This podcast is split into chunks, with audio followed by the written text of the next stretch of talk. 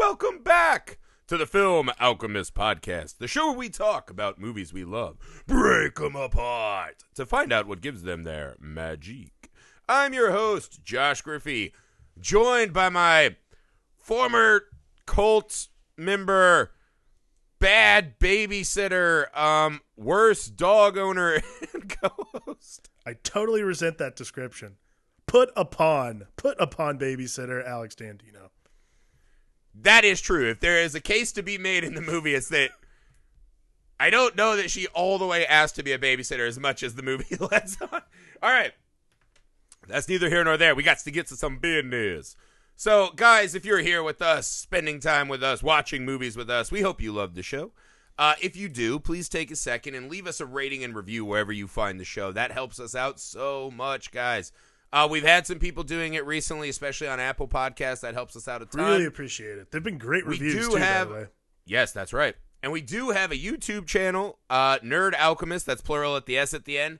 We're seeing more of you stop by to, uh, you know, maybe watch some reviews, leave some comments there. That's a fun place for us to do some stuff. Working on some new things. Uh, we forgot movie trailers are still coming out, so we've got some good ones that we're going to be reacting to soon. Yeah. So lots of fun stuff for the YouTube, other big projects on the way. So stay tuned there. And then, as always, guys, get at us on social media. Uh, we really are active on Twitter more than anything else at Film Alchemist number one. Uh, so you can get on us there. Tell us people you'd like to hear on the show, movies you'd like to see covered. If you have a theme for a month, a double feature, something new that came out, anything, guys. We want to talk about the movies you want to talk about as well, man. That's how we'll give you the best version of the show. Also, you can email the show, filmalchemistpod at gmail.com, with the same information. Enough business. We got devastation and cruelty and trauma to discuss. And not and not So- just because Griffey sounds like Bill Hader. Let's do this. Damn, dude. Yeah, I took the L on that. Uh, reviewer said that in a positive way, one of us sounded like Bill Hader.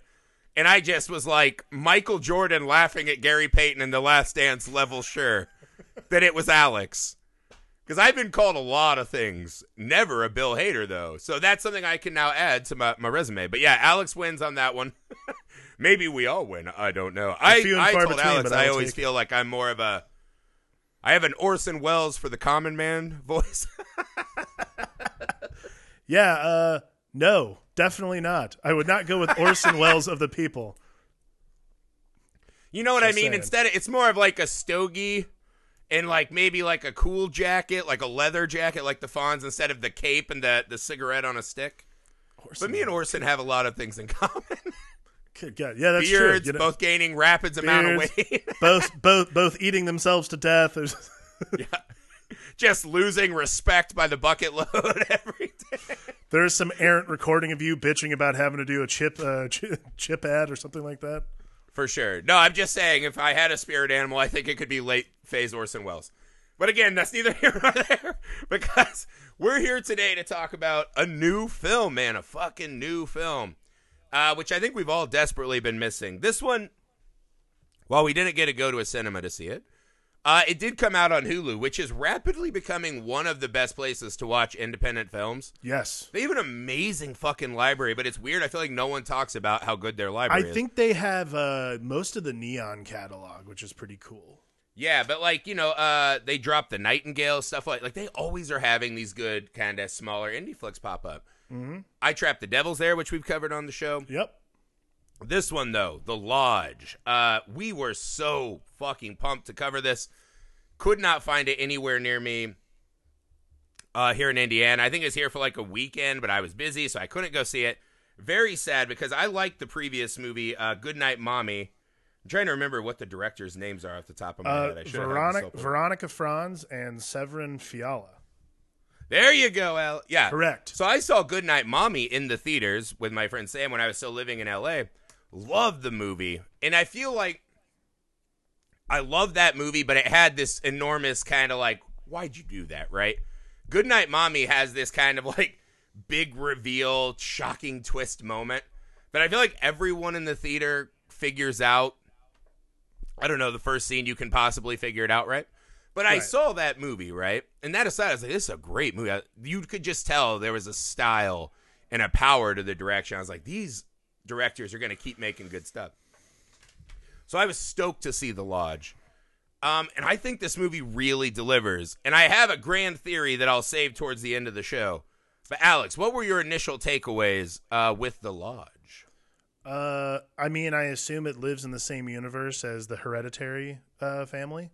Um, It definitely has the hereditary vibe. I mean, yeah, like it, just from the jump, like, and again, it's not necessarily a bad thing. I actually really like that aesthetic, but just like in general, the way Veronica Franz and Severin, Fiala make this movie feels very much in the realm of like the Ari Asters of the world, where like 1st Mm-hmm. off from the jump, we start with like a long hallway shot inside a dollhouse. I'm like, okay, so there's that.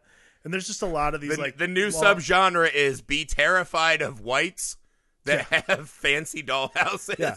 Whites Like, that have fancy very afraid of that dollhouses and like like great white collar jobs. Like that's like pretty yeah, much rich rich whites that have very swanky dollhouse.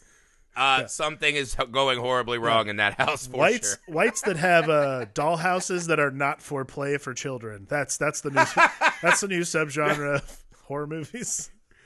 Well, Uh, this is I'm gonna get to this later, but we should have been tipped off to this immediately because the opening montage of the dollhouse, they're like, "Wow, there's a creepy uh, Virgin Mary. Oh, there's a tiny little like 136 scale pistol on the table." And I was like, "Who is playing with this fucking house?" But then I, I- figured it out. But I mean, ultimately, yeah, I like I, the movie. Was very interesting. It has a lot of. uh For me, we talk a lot on the show a lot about the give. You got to give one for the movie. Like there has to be one sort of sacrificial lamb of logic. no pun intended. Um, to actually move the story forward. And I feel like the lodge takes its liberty with a couple, actually, but it does not distract me to the point where I can't watch the movie. And I think that's the power of the movie in itself.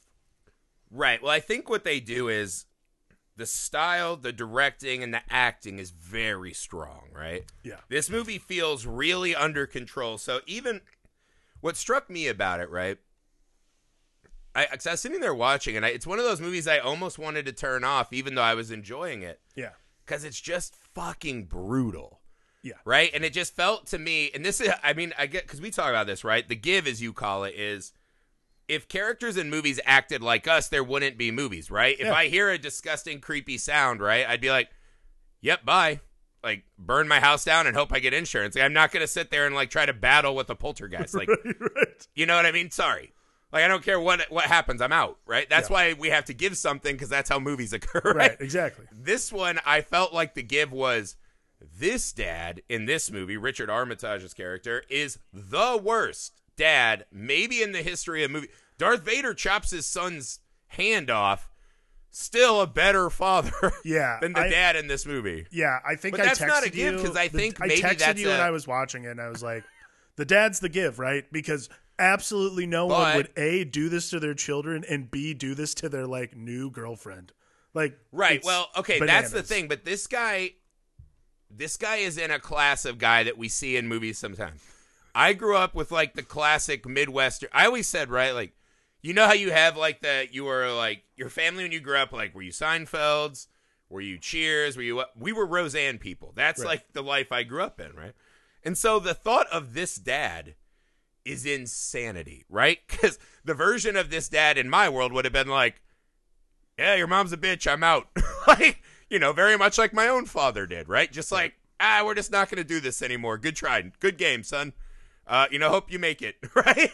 That's like what our dad did. He just left. But the idea of a dad who wants to do equally as little as my own father, but also be in your face all the time, fucking your shit up, Yeah. But this this becomes this he is a class of really rich old guy who you know thinks he can still you know he's still some 20 year old is desperate for his old man cock and balls right like he still is like really cool Yeah. and he's just like you know someday my kids will be old enough to appreciate that i had to you know be running around stretching it out right. everyone's gonna be thankful i made these choices Well, Richard Armitage's character lends itself to like the special genre of dads in horror movies who are like faux lumberjacks who also fancy Right. themselves like a man of the people in some way, and that sort of festers into this like weird thing of like I can fix anything by being not present but omnipresent.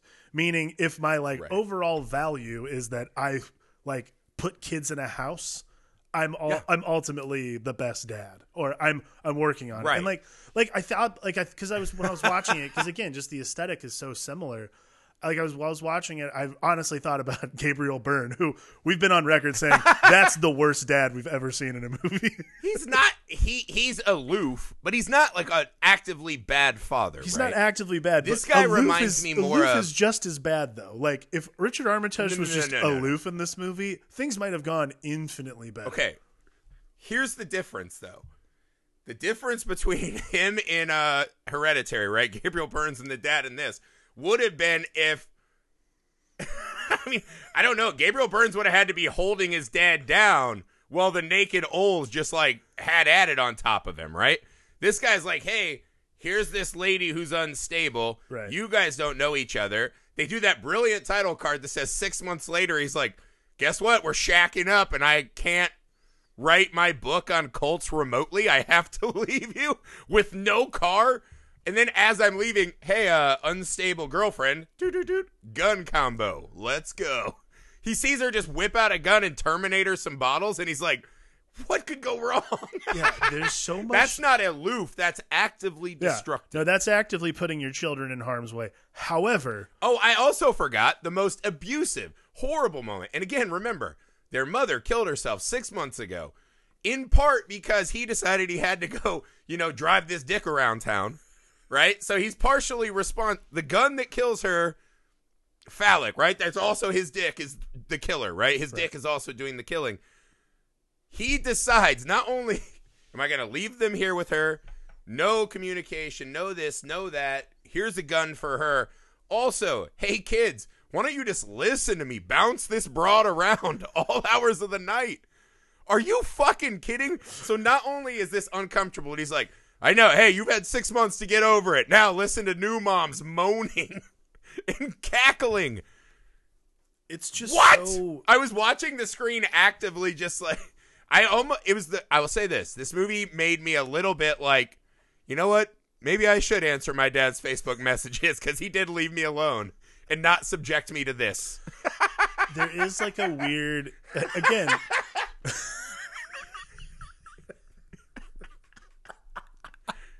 it's so Could you imagine? it's so bizarre. Like honestly, again, like there's not a single choice the dad makes in this movie that I'm like, well, that's definitely a sound decision based on parental guidance. Like there's nothing done in this movie that is like in service of his children. But more importantly, Or like, his girlfriend. or his girl Like, exactly or his girlfriend or his unstable former cult member girlfriend who clearly has some horrible residual issues and again it's like imagine And let's the- be clear here. We're not saying that she's unstable and a bad person. No. She suffered a massive fucking trauma. And like here's an idea. Before she comes in the house, maybe take away all the religious paraphernalia that was used to torture her as a kid. Right. That's a 5-minute give. yeah maybe Make it a little better. just make it again there's so much bizarre like horrible horrible it's not even horrible parent behavior it's like horrible person behavior on a regular like on a regular steady stream from this character and like the only time you get a sense that he actually gives a shit is when he can't actually get a hold of them on the phone and he's like oh god i'm so worried i hope the i hope the roads are clear i'm like really asshole like He's so it- full of shit. I- no, you know what it is. He's like, oh man, if she murder suicides everyone up there, I'm gonna have to miss my golf trip next weekend. That's the kind of dad we're dealing with. Well, no, what he's really doing is like, oh god, man, now I got to go back up to have Christmas with those fucking Rugrats instead of staying down in town and pounding sliz. Like that's really what he was doing. You think he's already he's already found the next Mrs. Claus? Oh yeah, Alrighty, hey kids, here's another ho ho ho. You have to stay with for the winter. oh my god. Sorry, now I'm into grandma stuff. Let's rage. There's legitimately like, hey, four- cult lady, was- can you pack up your dog that never moves and beat it?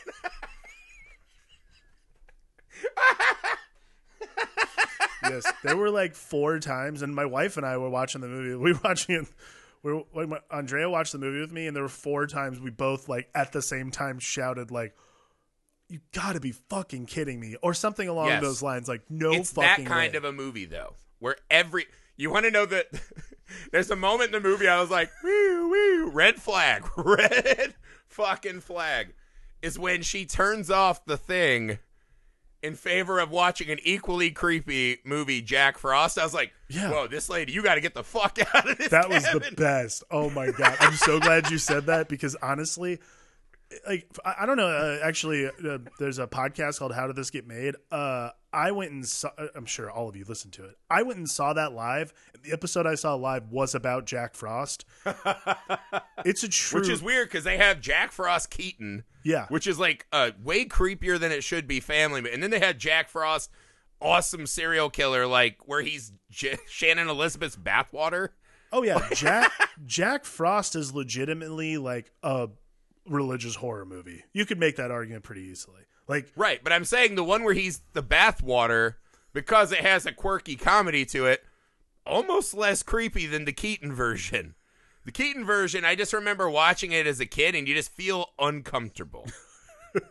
You're like, this is not okay. Why would you think this is what I want? it's so uncomfortable. It's so Yeah. awkward. But yeah, uh there's but yeah, if the fact that they were like, oh well, I guess we shouldn't watch the thing. It's too bloody. So let's watch Jack Frost, where a guy dies, becomes a snowman, and just like tortures his family for like Yeah. the entire winter. I don't want you to be afraid of the thing that won't happen, right? Shape shifting alien.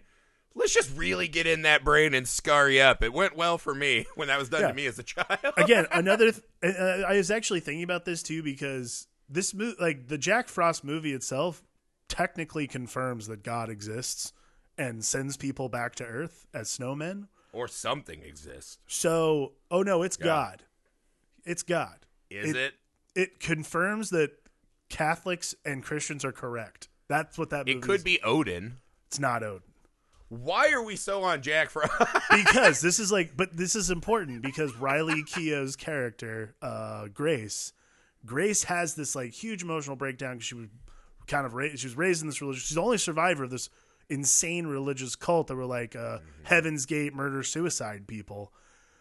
and she chooses not to watch the thing but instead jack fucking frost there's a fucking subtle irony to that that i am definitely i'm definitely with but you know that that's where it was coming from Perhaps, yeah. I mean, it's it's really I that's what I mean. I I love and hate once they lock themselves in the house, right? Because once the dad's gone, you're like, finally, like now I don't have to deal with just yelling at my TV constantly.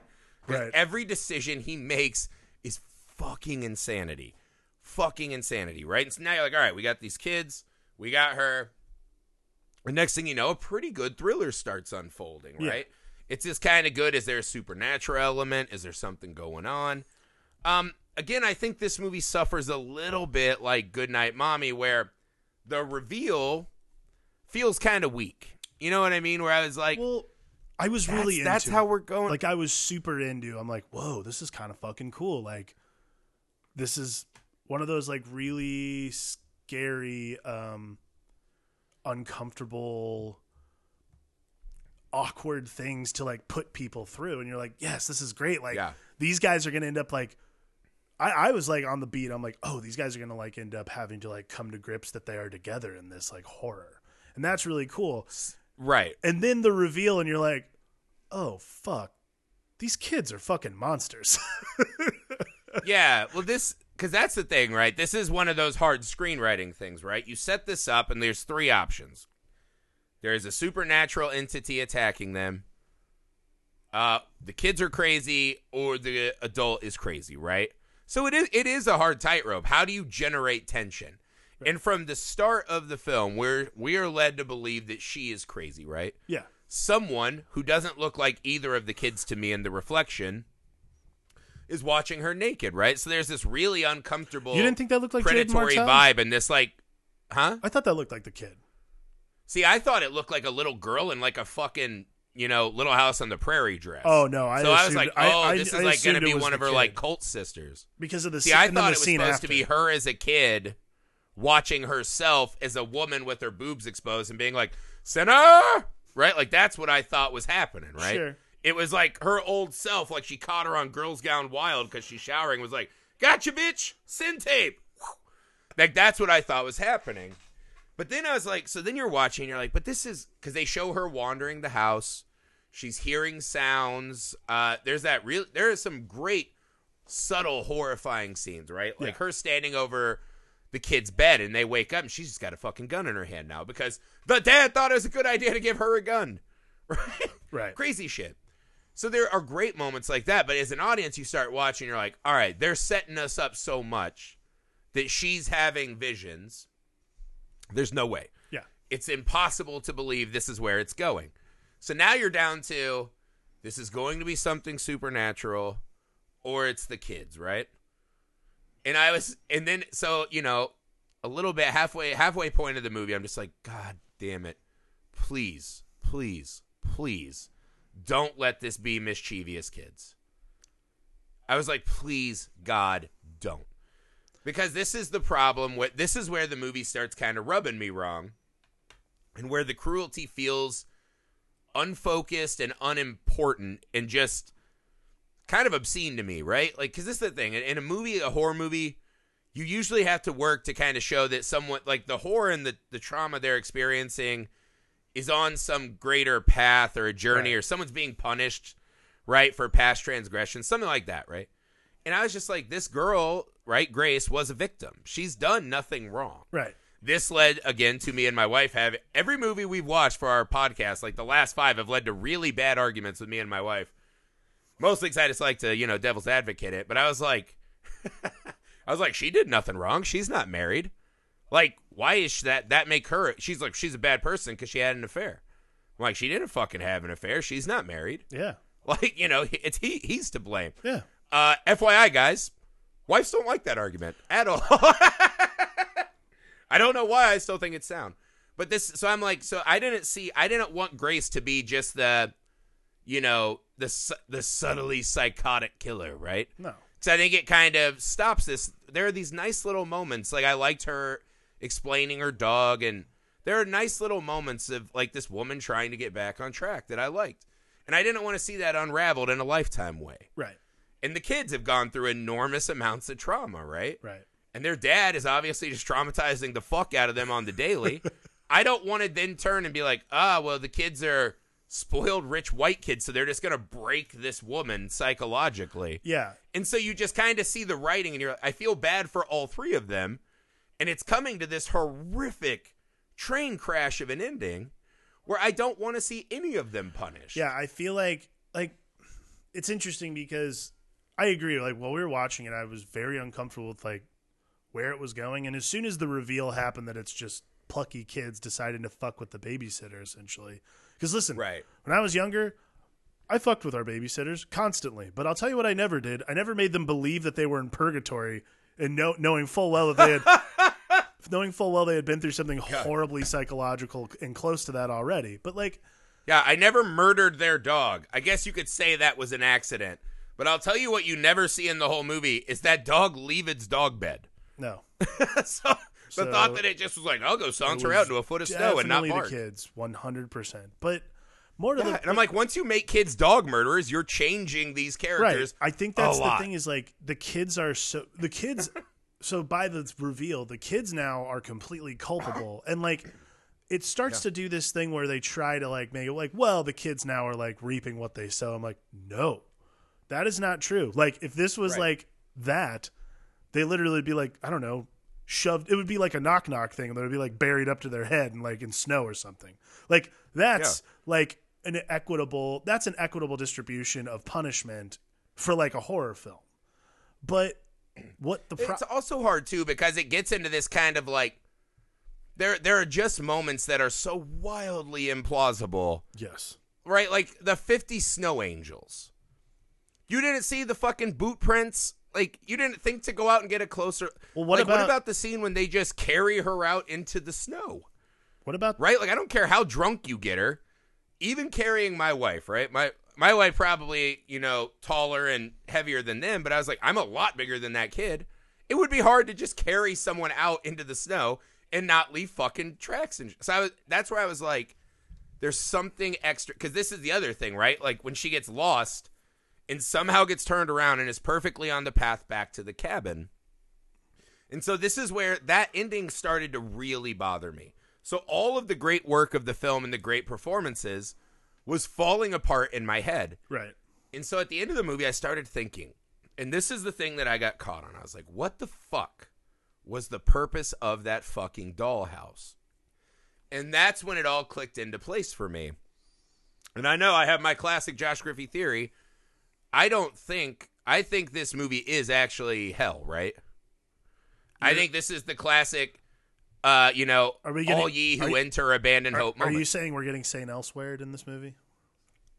Yeah, hundred percent. But see, this is the thing. I I hate when movies do the what you've seen doesn't isn't really happening, so there are no dramatic stakes. Right? I think this movie is happening, and I think it's all happening to Alicia right, cool. Silverstone's character. Right? All right. You're going to need to explain that because she died. Okay. So, Yes, exactly. But that's why so I, you're I saying believe it's like a theater of the mind thing, or no, no, no, no. I think this is actually her suffering in the hell that she created. And here's a couple pieces of evidence, right? oh, that I've laid out. I see what you're getting at. Okay. Right. Because, I mean, even down to the point, as soon as they showed uh, Riley Keough's character, whatever her name is, I was like, that's a really interesting casting decision. She looks exactly like young Alicia Silverstone to me. Right. Right? Like, not like clueless Alicia Silverstone, but what this version of Alicia Silverstone could have looked like. Right. And I was like, this dad's got a fucking type, right? so this is this is my this is my argument, right? Because as soon as I watched the end of the movie, I could not explain a couple things, right? I couldn't explain the nosebleed. I couldn't explain the dollhouse. There are a couple things that were bothering me, right? Right. So I went back and restart the movie. And if you restart the movie right after you finish it, something jumps out and becomes insanely shockingly clear right off the bat. And to me, it is this, right? The first thing we see is this jumping around of the dollhouse, right? So we see that this inner dollhouse that is the lodge, right? Like first off, they have a replica dollhouse of this fucking lodge. Yeah. Whatever. Yes.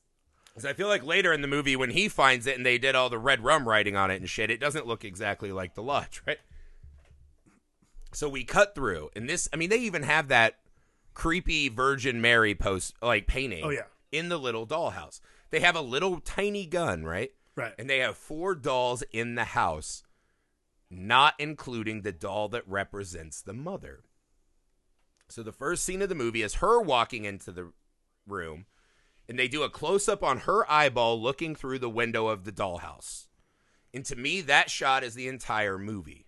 This is the hell she's created. Is there is someone else in this house with her husband and her kids living in this lodge that she wants, right? We see later in their birthday gift to dad, uh, right? The the footage of her enjoying her time at the lodge. Her uh, you know, the Grace character wearing their mother's snow hat. Right. Yeah. Which was a big fucking to do.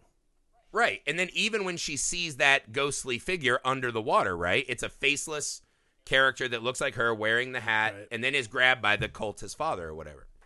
So I think the movie's telling us is that that is her fucking prison, right? Right. Then she picks up the doll that is wearing the exact same dress she is. That's her daughter's doll she's playing with, blah, blah, blah. My next piece of evidence, right, that I, I was stuck on is when we go to the house, the dad is adamant that the woman is not at his house, right? But when she pulls up, she sees a lady, a faceless lady in the window. Right. When she goes into the kitchen, she sees a faceless lady, the back of her head running out into the garden. I find it, even for this guy, ridiculous to believe that as he's about to drop this news on her, he would risk getting caught with his dick in the new girlfriend. Right? It feels like even him, he would not have her in the house and lie and say she's not in the house when she's trying to make a getaway. And the fact that they never show her face is wildly important to me because then she can project herself onto the faceless woman, right? The younger version of herself, right? Right. That I think is important, right? The next piece of evidence to me, when they get to the cabin, they say all of the religious paraphernalia is hers. Right? Right. Alicia Silverstone could have been. This is the long one that my wife doesn't agree with. She could have been the traumatized cult member that he actually met and married. Uh, yeah, I don't know about that. I think I think you could make the argument that the character we see in that footage is actually Alicia Silverstone because we don't see that scene until after it happens. She becomes this cartoonish character of a, you know, like a thriller movie girlfriend, right? A scary girlfriend. Sure, sure. Anyways, that might be a bit of a stretch, right? There's another connection between the two. The way the shots where the daughter from the backseat is looking at them look at themselves in rear view mirrors. Right? Right. So Alicia Silverstone's kind of like, you know, blah, blah, blah, not as confident, trying to get her stuff on, notices her daughter watching. There's this little moment, right? She's still trying to church it up for him. Right. When the other girl walks up to the car the first time, through foggy, clouded glass again, so her face is obscured. Right. She gets in. She's putting on her makeup in the mirror and looks up and smiles, right? This is her this this gets to my other point though, right? This is the big one. I for the life of me this theory has one big gaping hole, right? Which is if I am truly to believe that this is Alicia Silverstone's point of view and her living her own hell, why does she make her children dog murdering psychopaths? Because it totally explains away why the father is the worst character in the history of movies, Okay. right? Yeah. It totally explains away the fear of this other woman becoming unglued and un this scary, you know, mentally unstable woman who's going to hurt her kids. It explains away the the nonsensical moments of the children tricking her, right? With like her getting lost and then coming back to the house, which is ridiculous. Needle in a hay, right? In a 360 degrees, she picked the one degree that takes her right back to the house Right. right? So it explains away a lot of those moments. The one I couldn't figure out for the life of me. Why, oh why, does she make the kids dog murdering psychos that torture this girl? That's the hard sell. And I have a theory on that too. Yeah. I mean, Does anything leap out in your mind? well, the kids. I mean, it's tough. I mean, because you think about. In relation to your theory, would you think that maybe like it's about what you maybe that's the penalty for what you leave behind? Maybe that's the hell itself. Is that instead of your kids, you get these cracked mirror versions of your kids. You get these like Right. you get these like um, you know, goateed evil versions like in Star Trek. See, I think you're onto something there because to me, I think it's a two a two prong attack on that, right? right? One, this is what your kids will be when you're not there. Right. So through all of her pain, what she does is choose to leave her kids, right? Because she can't endure the pain anymore, right? That's the hardest, I'm sure, part when you're imagining, you know, these things. And I've had to deal with this with someone near me. You know that that leaving people behind, especially two kids, man. So I, I I think there's probably a version of oh I'm not there to protect them. Look at how they're going awry. This lady's attacking them. Maybe there's another scene though that really struck me, which is the doll that she hands her daughter, right? That represents her. The daughter and the son are in the backseat playing with it, and the fucking kid from it rips its arm off. Yeah. And she's like, You better hope it goes back together, right? Something like that. And then I was like, Oh man, this is like a deep mother thing that my wife has explained to me, right? This loss of control of your own body and how much you have to give to the life you create. I mean, I'm sure for moms, that's like a mind blowing experience. But there's possibly, possibly a part of Alicia Silverstone that somewhat is like looking at these kids and like, man, because I gave so much to you and this and that, I became the broken toy that your dad didn't want to play with anymore. Keep, Right? So I think maybe there's some subtle bits of that, right? Sure. Not saying like she's like, my fucking kids, you know, I knew they'd murder a dog eventually.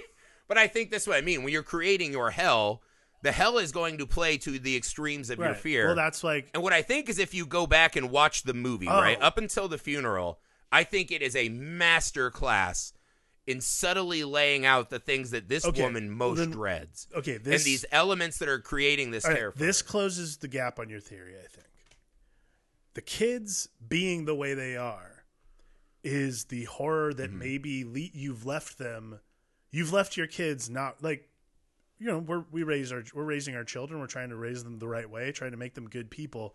The horror is that you've raised these little monsters. So you left you left these kids in the lurch so the horror would be that you think you have raised kids that can like handle themselves when in reality they have fucked up. You they're they're so fucking it's not that they're fucked up they're just evil. So instead of leaving good people on this earth uh, like the best party because our kids are these extensions of ourselves we're trying to make things better for them because you know we experience that life a certain way. We want to make sure that it you know every generation wants to improve the next generation by making life better for them. So maybe the idea would be in hell her children are these reflections on her own self on her own selfishness perhaps so really Yeah. Or even just on a bigger scale, right? This is a woman who would have, especially if I I think if I watched it and really focused in, I could probably find a and again, none of this might be true. This is just how I'm choosing to interpret the movie. And I think it solves my big problems with the film, right? Yeah. But I think there's probably a way, and I don't know if it's the mark on her hand, the cross on her hand, or something. I bet, I bet there is a clue somewhere that I could tie that mom, Alicia Silverstone, to being another one of his book projects, right? I bet you could fucking find that. Even before she kills herself, what does she do? She straightens up some books on a table. So I was like, there's got to be something there if I really had more time to find it. right And if you find that, then the whole thing explodes, right? But this is what I mean. Not, I mean, even to your point, right? Like maybe I have given birth to evil. I'm not there to protect him. Maybe it's just this woman who has had all these trust issues and abuse issues, possibly. i mean i wouldn't it's just like, are there any good people? Period. I mean, I don't even think it's necessarily I gave birth to evil. Evil. I think it's so much more psychologically. well, the, the world will come and take them anyways, right? right. Like it's so much more psychologically horrifying than that. Like to me, Yeah. The true fear of having a child now, besides like the ever impending doom of the world, is simply like. like the thing that scares the shit out of me the most is that I'm gonna put them out in the world and they'll be the worst version of me. Like that, I think is Yeah. probably, and that's an int- like, I mean, in me in relative terms, I'm not that self involved, but at the same time, like that is essentially what it is. Like you want to make sure that your kids are, you want to make sure that you're telling your kids the right things, teaching them the right things. So for Yeah. the kids to become that these little psychopaths who will, are willing to torture a woman simply because she likes their dad. The fear. I mean, to be fair, she did know that she was cackling real loud. She was like, hey, teenager who's probably trying to quietly jerk off in a room already with a sister. It's a creepy, hard time to be that age. true. Let's add this extra layer of problem on this. Right. So I understand him being pushed over the edge, but Jesus. Sure, Christ. but that's but like beside that, you when you like Right. on the global scale when you think about it, it's. Yeah. I mean, it, I, think it works. Your theory is sound. I don't think it's outside the realm of this is- possibility. Right. But like, I mean, so I think that explains almost the entire movie to me. All the problems I start having and the arbitrary nature of let's just punish these three people that I don't find worthy of being punished, right? In such cruel manners.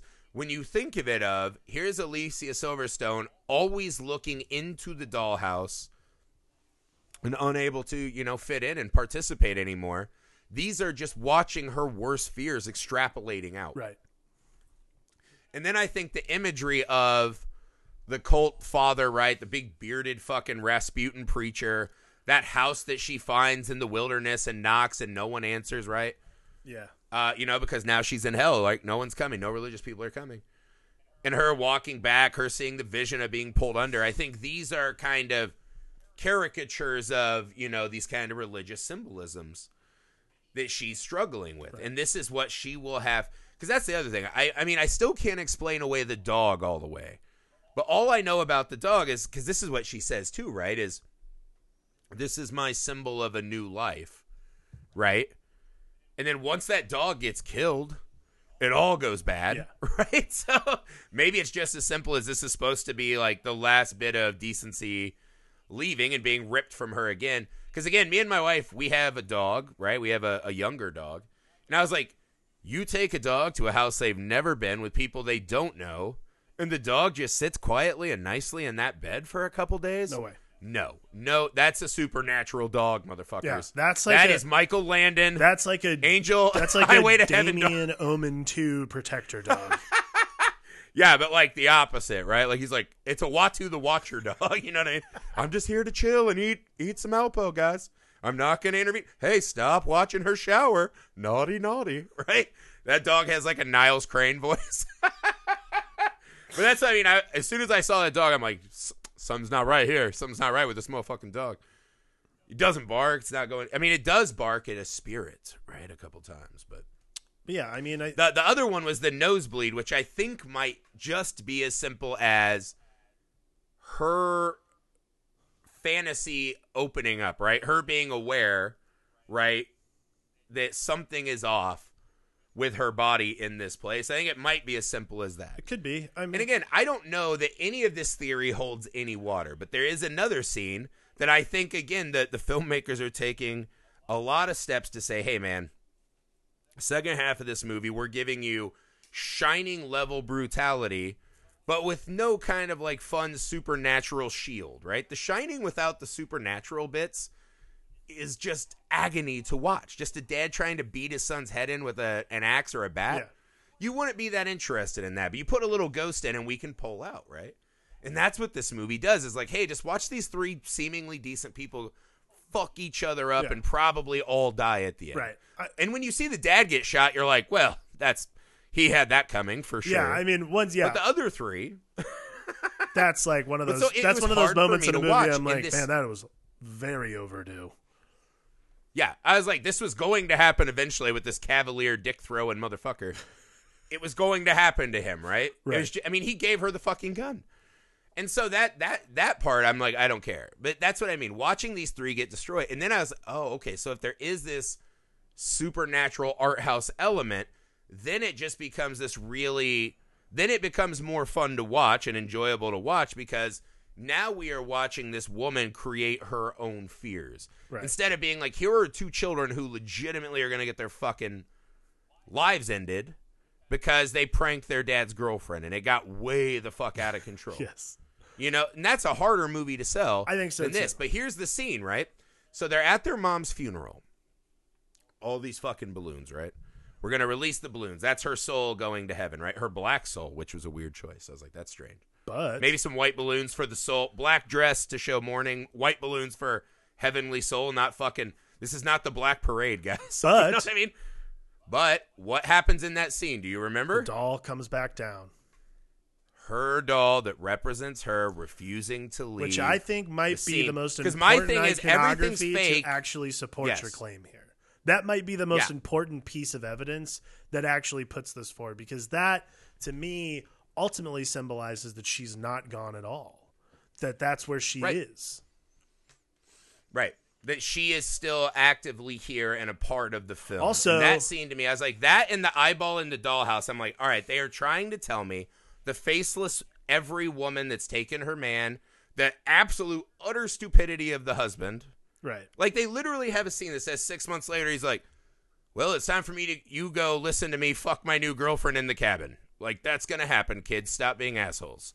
And I was like, There's no way. Six months after that happened, like even the worst dad would have to have a little couth. Also, did you You know also, about what's happening. also i thought also to go along with this when um after grace has like flagellated herself with the coals and everything she comes upstairs her face is burned she has something etched in her cheeks and i couldn't figure out what it said which was bothering me because i feel like that's hmm. important. But the other thing too is that doll she lights the head on fire first and her face is burned which i think has a lot i mean it goes with your theory mm-hmm. man. There's a lot of things going on. the head was also what she damaged in her act. yep i think She says specifically, like when she snaps, she says, "Death is behind us now." i honestly think Right? i think i think the reason that your theory holds water and the reason it has to to be honest with you is because otherwise this literally is a movie about like hey you know what you shouldn't do fuck with people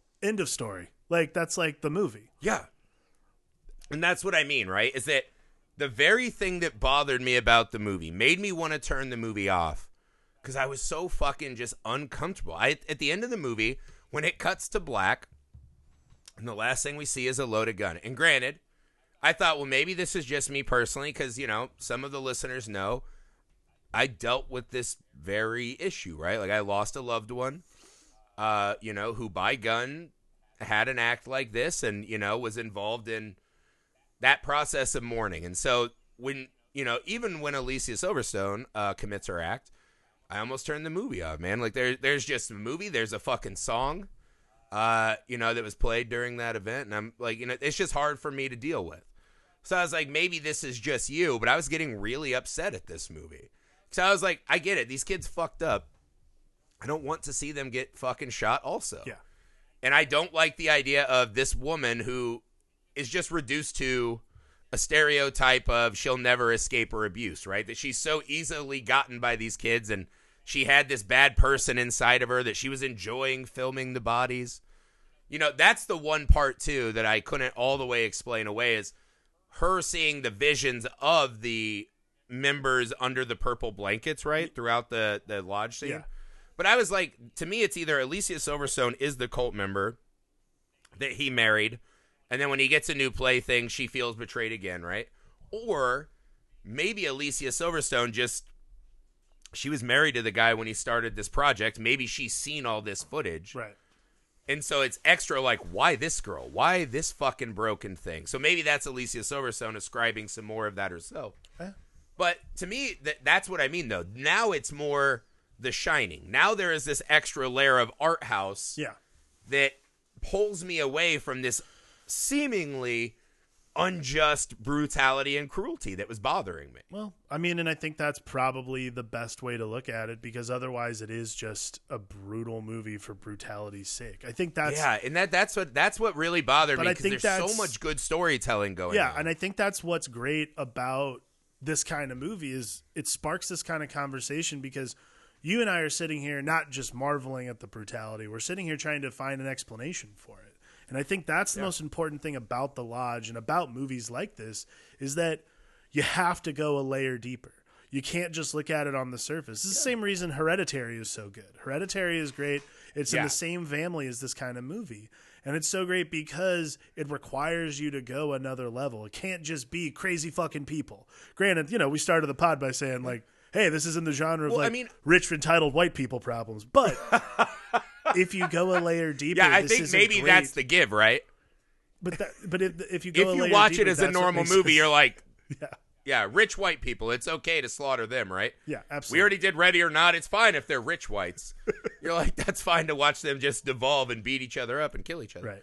But that's what I mean. I think what is really cool about this movie is I think there are probably people who watch this movie. Yeah, Like my wife, she didn't pick up on anything I saw, and she's like, I don't think it's crazy, but like she just watched it as just a human tragedy. And she's like, you know, shit like this just happens a lot.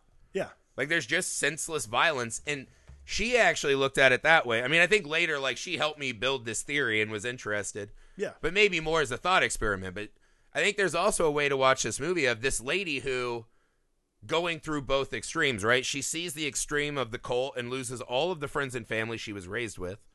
Uh, for nothing. Nothing good came out of that. None of their prophecies happened. No, And then at the end, I don't think it's saying, look, the prophecy did happen. You are a sinner. But I think maybe she just looks and she's like, fuck, man, I tried, I tried, I tried, and look what fucking happened. well, So maybe there's a nihilism to grace. She's just like, fuck, I'm like, why do we struggle with this? So, Sure. I mean, I think you can watch it either way, but I think that is what is fascinating about this movie is that it doesn't go so art house to where it's, you know, there are a lot of movies like this that go way out on the style and the spookiness and ghost stuff. And then, you know, average audiences are like, fuck that, man. Just tell me a story. yeah. I mean, that's And I think this one is a masterclass in you get the art house stuff up front to give us a lot of clues. But it plays exactly like a normal narrative of just people going through a horrible event. And then you can also just watch the last part as people going through a horrible event. So it, it, it has all that stuff without getting in the way of the product. And I I mean that is really hard to accomplish. So when I when I went back and rewatched the first half again, I was like, man, I love this movie. I love what this movie's trying to do and accomplish. You know, so it went from i I'm going to turn this fucking movie off to like my my hair being blown back. Right. You know, I really really love this movie.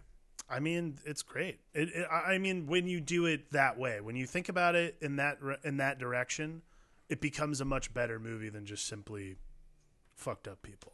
I, I, I would prefer to mo- I'd prefer to watch a movie like that and have this kind of discussion after watching it so that you can dive deep enough. And that's like the beauty of these kinds of movies is they're always going to require a little more homework and not in a bad way Right. either. So, yeah, for, for Yeah, that- and I don't that- even know if require, but they allow yeah, you. I to mean, do I think in, I think in want. that respect, a that's, where way the lodge succeeds roundly. Oh yeah, because that I mean, once we got to the part where I'm like, he's ratchet strapping himself to the ceiling with the noose. I was like, what the fuck is the S? Well, yeah, that when that ha- that was the part I about was it. like, kids aren't that smart. But I was like, even if they are, like, that's your like what? that's your play. You know, I mean, I was like, this is like getting into some Home Alone shit now. Like, that's a lot of theatricality. Yeah. to convince her that we're already i mean it, it just took this turn where i was like this is somewhat it, it was unappealing to me and Yeah. then it's like so we have this goofy home alone reveal into here is just gut-wrenching brutality but then I, you know again i think if you pull back from the movie and look at a lot of the you know the really good storytelling that's happening i trust and want to believe that these were not just filmmakers and actors saying, "Hey man, do you want to see some fucking seemingly decent piece people get fucked up?" you know? Like I would like to imagine a little more was going on, and and I think the pieces are there. I think, but I think it's cool that a movie can be both. You know what I mean? Yeah, agreed. It's good. Centipede in the sheets, art house in the streets. You know what I mean? That's that's the kind of movie I'm looking for. Well done. That that is that is an all timer right there. Woo! Just thought of that. Just thought of that. Orson Welles for the common man. Woo! Pew, pew, pew. Finger guns. Orson Welles would never do finger Stop. guns Yeah, no. I'm common. You've just totally lost your. I'm among you. no more no more Orson Welles in the common. Yeah. man. He tried to keep some mystery. I keep the Cheeto dust in my beard so people know I'm among the peoples. That's it, guys. That's the lodge. I hope you guys liked it as much as I did. I would love to hear if you think that Alex and I did a good enough job laying out this theory of the movie. If there's more evidence or a different theory that you guys had, do you think I'm full of shit? I would love for you guys to reach out on our social media. Film Alchemist One on Twitter, Film Alchemist Pod at gmail.com. Uh, we got Facebook, all the good stuff. Reach out. Let us know. Am I full of shit or did, did I see something here? Are you guys with me on this? Uh, but most of all, man, watch The Lodge on Hulu. It's fantastic. There are so many good indie movies, especially indie horror movies that are on Yeah. there that you guys could support, man. We've done a couple. I Trapped the Devil is another uh, noteworthy Hulu find for us. But get on there, find these movies, man. Share them with your friends. That means a lot to movies like this, I think. Uh, but yeah, man, I, I love what The Lodge accomplished, and I am stoked for them to keep making movies for a long, long time. I mean, it's just it's the beauty of the streaming age. We get it. We get it. We get it everywhere. It's wonderful. That's right. A movie that would have come and gone, and you know, good luck finding it. Now we find it, man. Uh, so for the Film Alchemist, uh, please leave a rating and review, especially on Apple Podcast app. Follow us on YouTube, Nerd Alchemist, plural with an S at the end. Uh, and as always, man, thanks for being with us. Subscribe, all that good stuff. Yeah, comment. Uh, for the Film Alchemist, I'm Josh Griffin. I'm Alex Tandy.